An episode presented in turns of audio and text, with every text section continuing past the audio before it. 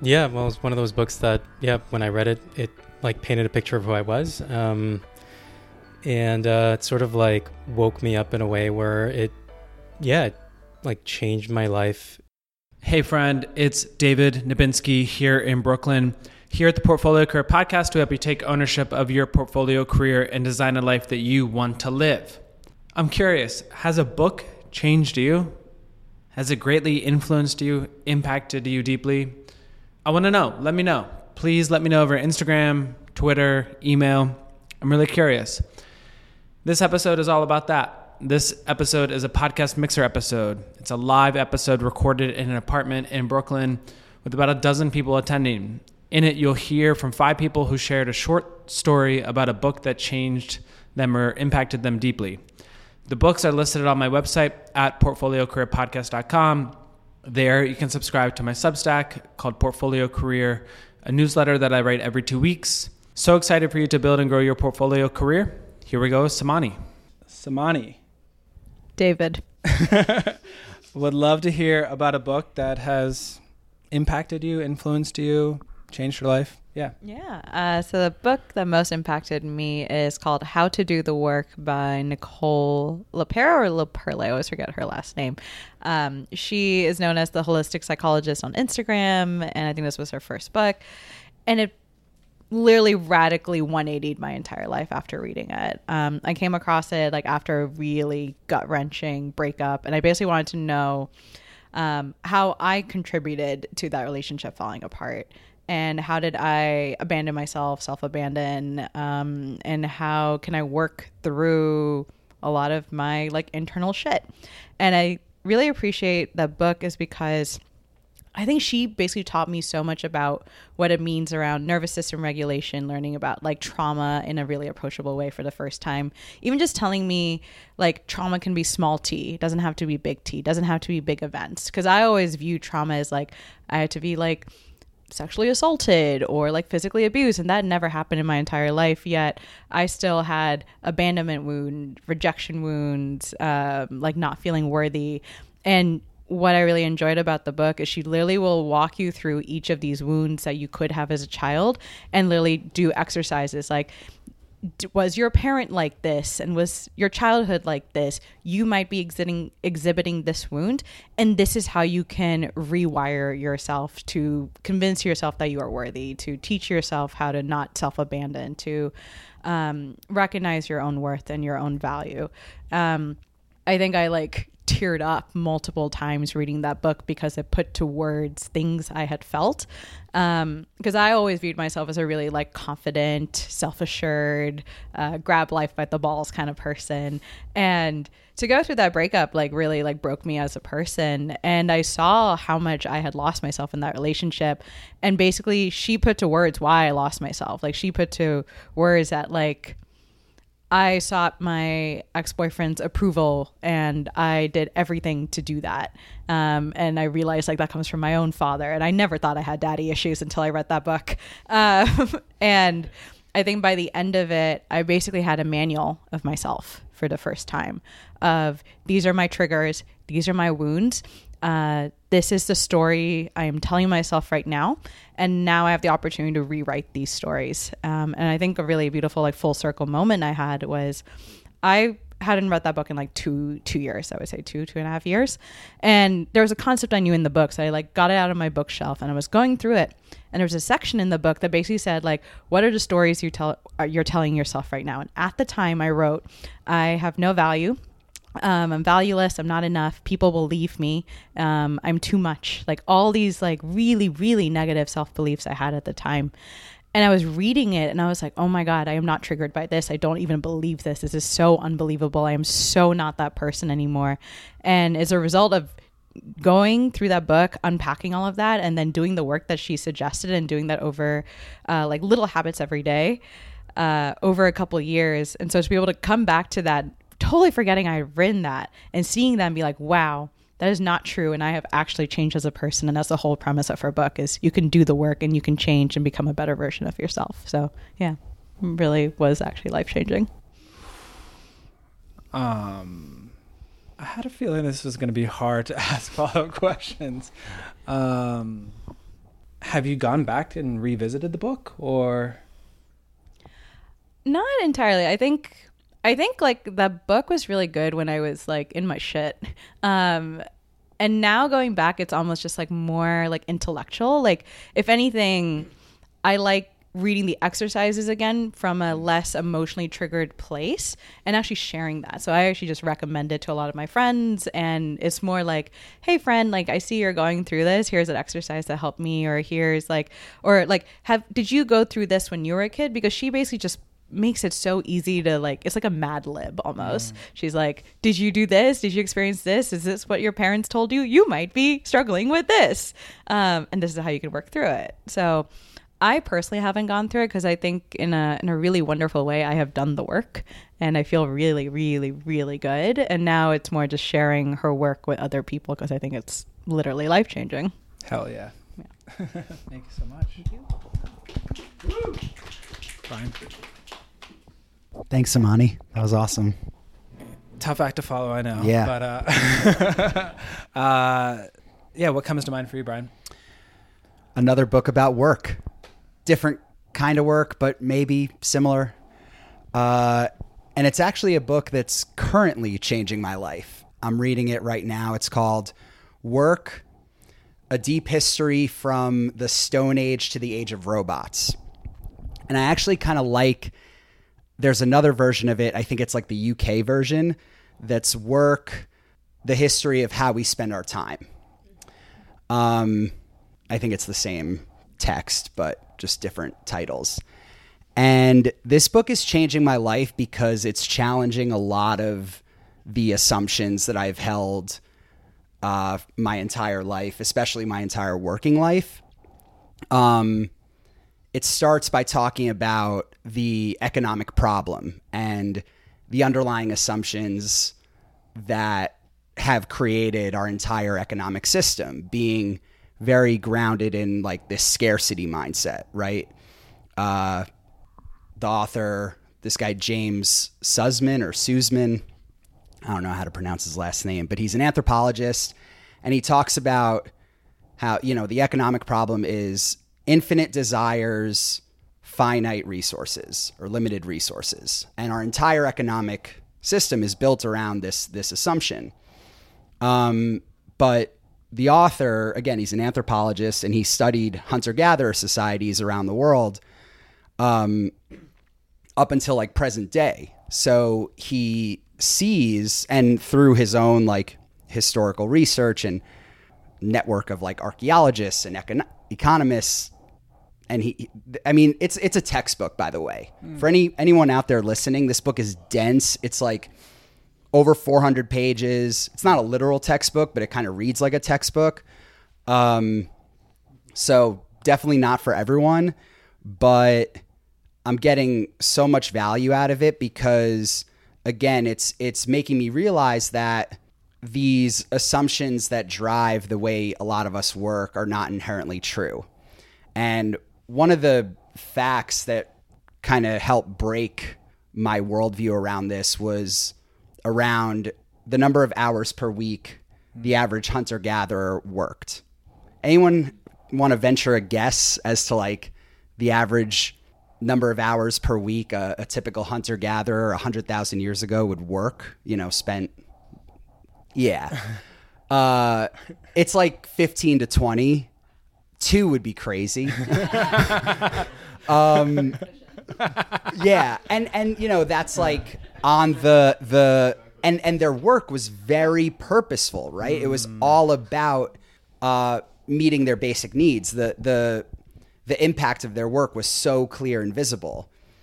And it was only like 15 20 hours a week in terms of like gathering food. And everyone in the tribe had like a very specific role whether it was hunting preparing the food um, and anyway, this has led me to think about like how an assumption I had was that technological innovation and progress in general led to a better world, a, the betterment of society and humanity. But I saw this stat and I'm like, well, wait, we're working so much more now on average. Um, so what is the real purpose of our progress? Uh, do we want to be working more? Are we even like as a society thinking about the purpose of our progress and like why we're building certain things and where like this technology is leading us? Because uh, in the book, he also talks about what happened after the agricultural revolution when quality of life largely went down for for the majority of the population for many thousands of years um, until recently when it started to creep back up in like the last 200 years or so. Um, but again, for, for some. So anyway, just a lot of, and, and I'm like three quarters of the way through the book, so it's not done changing my life, I think. Um, but I've already, and, and part of the reason I wanted to talk about it is because it is very related to my work, um, which is largely about helping companies better connect their people and feel more connected and, and you know derive more meaning from their work. And it's already inspired a new workshop. And so that's that's been cool can I take out my notes and see if there's anything I, no, no, I forgot to good. talk this about? Is, this is good. This is good. So then, um, what what's kind of this uh, assumption that's like has really changed for you? It was like that you used to think that you should work a lot more, and this is telling you to work less. Is it, or is there like something else that you think people should do because of this book? Hmm. It's not that I feel like now I should work less. I definitely question. I am less inclined to work like crazy long hours. Okay, here's what it is the book talks about there's that infinite desires part, right? And how so so with that a lot of us myself included work these crazy hours or worked these crazy hours for for, for me personally um to he he talks about like keeping up with the joneses right your own expectations for yourself jealousy, you know, seeing the success of others and this never ending hamster wheel of desired growth that leads us to work these crazy hours. And by shifting my mindset from this scarcity mindset towards one of assumed abundance, I think it's helped me feel less like put less pressure on myself yeah. to work more cool. and work because I derive a lot of purpose and meaning from it rather than to keep up with the Joneses. Yeah. Love it. Cool. Thanks, man. Thank you. Yeah. Thank you. uh, Avi, you want to go next? Um, yeah, let's let's hear uh, a book that speaks to you, spoke to you, influenced you, influences you. Yeah, what comes to mind? Thanks, David. Yeah. I'll disclose that I am feeling a little bit uh, emotionally raw today. My best friend lost a member of her family in the recent uh, escalation of the violence in um, the Israel Palestine conflict. And that changed my answer for this prompt today, as you know, when I reached out to you. So the the answer that I'm going with today is The Diary of Anne Frank. Uh, I read it when I was 17. And like many people read it as teenagers. And I remember a- asking myself the question, this was 2008 at the time, what would it be like if a teenager of today could talk to her? Mm. What would she say? and it was 2008. For those of us to remember what was salient then. And so my sister and I, we collaborated and we wrote a play that had this imaginary conversation. And as we got into it, we really started to realize how many of the things that she wrote in her diary were so relevant to what we were going through at the time which was the Great Recession, which was the threat of danger in the Middle East flaring up again in amazing ways. How much has changed in 15 years? And we ended up getting sponsored by the Holocaust Center of Northern California. And we flew to Europe and we filmed uh, a documentary based on the play. And I, because of it, like it's sort of one thing snowballed after another. I got to meet the two still living um, best friend and stepsister of Anne Frank and got to interview them. One of whom we spoke with uh, at the Bergen-Belsen concentration camp in Germany. And uh, Hannah Pick Goslar, who has passed away last year, uh, spoke about what it was like to be the last person to have met Anne Frank and last person to have seen her in the camp alive and reflected on everything that had happened with um, sort of the last 70 years of geopolitical history and her Jewish identity. And kind of, you know, now that that whole experience is 15 years in hindsight, I really feel it stayed with me. And I, I pulled out two quotes from the diary, which really have always been like a guiding light for me Yeah. um, because I feel like they apply in any circumstance, including uh, what we're going through right now. it's two quotes. The first one is The best remedy for those who are afraid, lonely, or unhappy is to go outside, somewhere where they can be quiet, alone with the heavens, nature, and God, because only then does one feel that all is as it should be. And the second quote is How wonderful it is that nobody need wait a single moment before starting to improve the world. And I feel like I've, those two have really stayed with me since that experience. Thank you for sharing this um, powerful story. Um, what was it like to have that interview? It definitely made it, it- it made the Holocaust feel very real because, you know, she's this kind of batty older lady, but she's like she's standing where when she was like an eight year old girl. She was so young when she was in that same location, but suddenly it's no longer like a historical thing in black and white photos. Holy, like, pardon my French. I don't know if I'm allowed to swear on this podcast. Holy fucking shit, she was here. You know, 70 years ago, whatever it was, and the reality of it just like sank in in a way it never had before. Hmm. Wow. Thank you so much for sharing. Thank you. Um, Jen, do you want to go next? You're, you're going to lead this, yeah. this is a very last minute Love it. That's what impromptu. Yeah. Okay. So I would love to share about Big Magic. Ooh, cool. And from the ooze, I think that some people have read it. It does feel like a staple.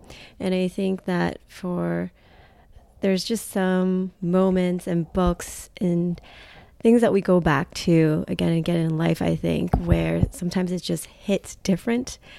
And I reread Big Magic over the pandemic.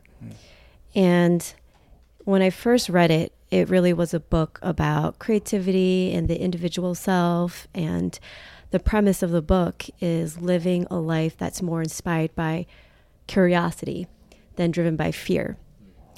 And when I first read it, it still was a book about how do I individually put my stamp on something and make my mark on the world. When I reread it during the pandemic, it landed differently because I was already so alone, as many of us were. I didn't need more alone time.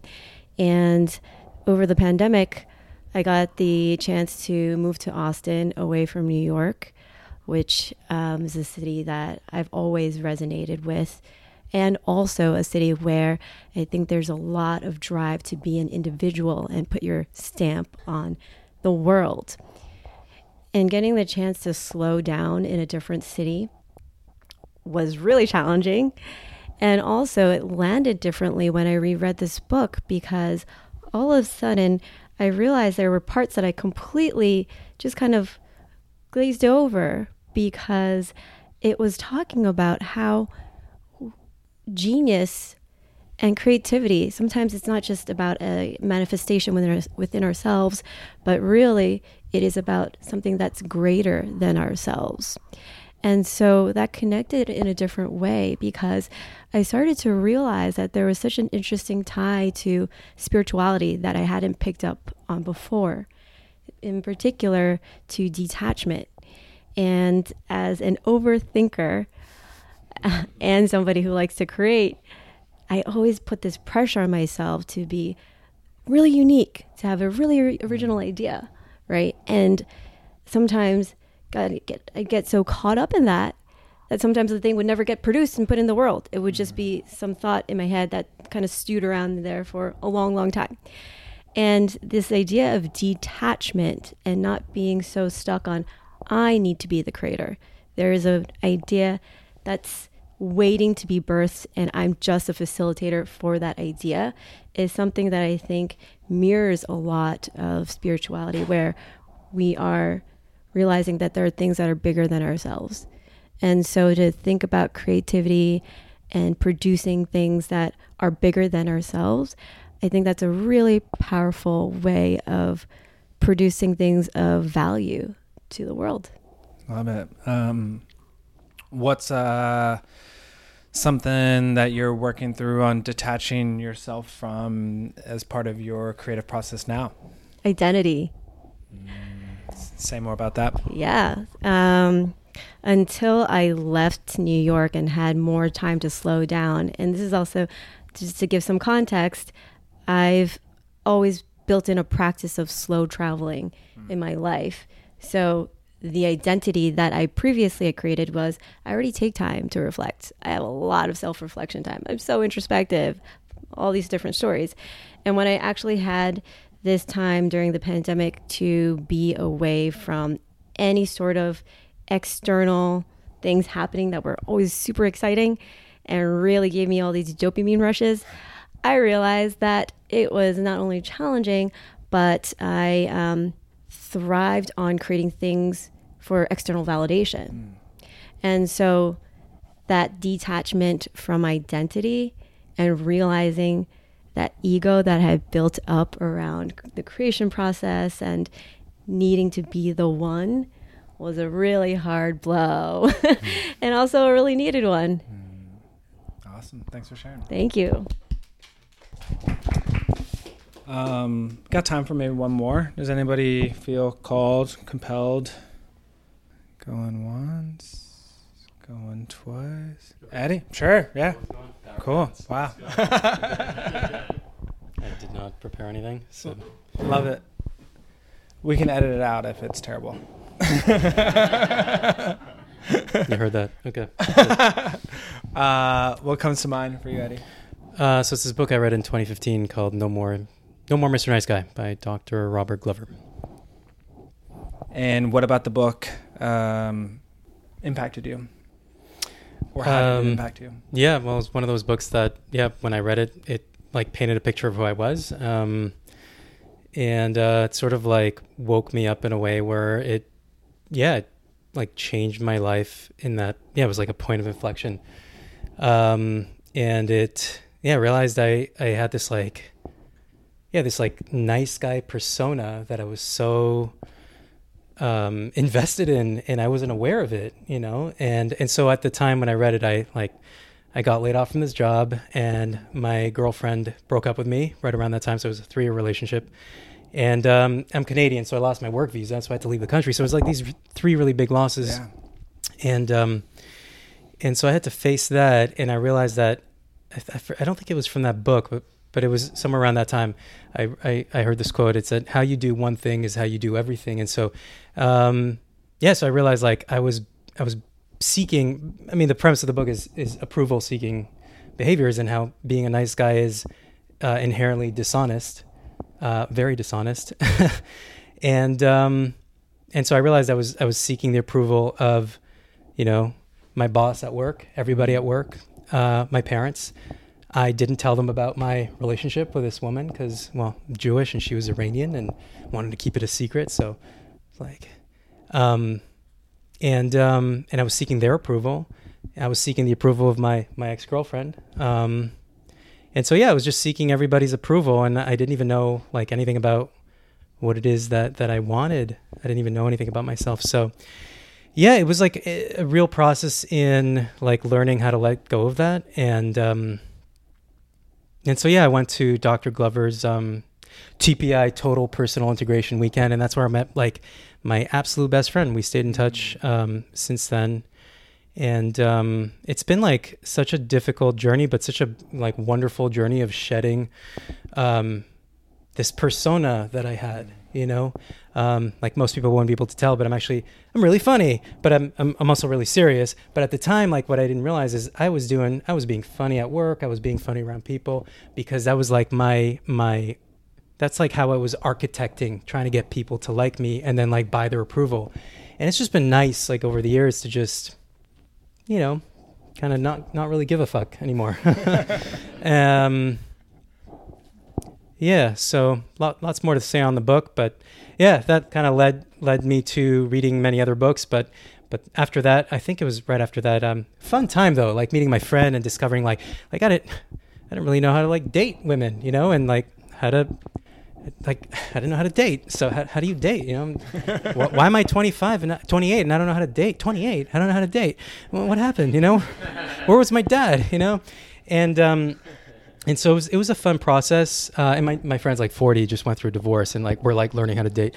Um, but um, but yeah, no, and that, that, that led me to to read uh, Neil Strauss's the uh, the Truth, and that that like I learned all about his whole thing around enmeshment, his enmeshment trauma with his mom, and I was like, oh, that's where that came from, like my mom, you know, my mom, my dad, of course. So um, so yeah, that was um, more to say on the topic, but I think I'll I'll leave it there. Uh, what's like one thing that you do now that you used to care about, um, but you don't care about anymore? one thing that I used to do that that I yeah. really cared about. Yeah. Um, yeah. Whew. Uh, well, a few things, but let me see what what first uh, bubbles up.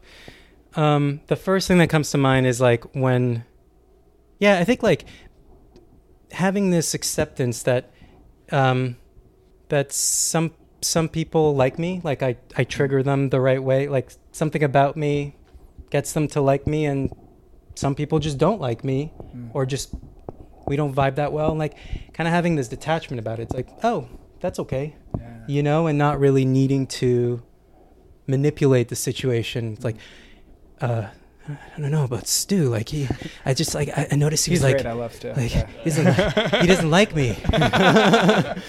but you know what I mean? Like I, I just noticed he was like doing this. I, I, don't think he likes me. Like let me be more funny and try to like get him to like. Like I don't it's just it's it's kind of okay and it's just this liberation and it's like man it's okay just to, to sit with with what is and it's been liberating yeah. so love it cool thanks yeah. for sharing it thank you very much uh, awesome well uh, thanks everybody for for for sharing and for speaking and